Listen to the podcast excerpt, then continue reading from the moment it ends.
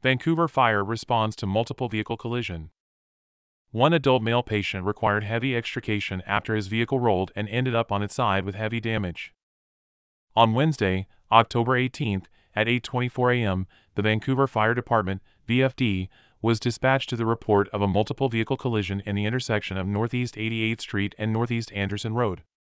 Vancouver Fire responded with a battalion chief, one engine, and a truck along with an AMR ambulance.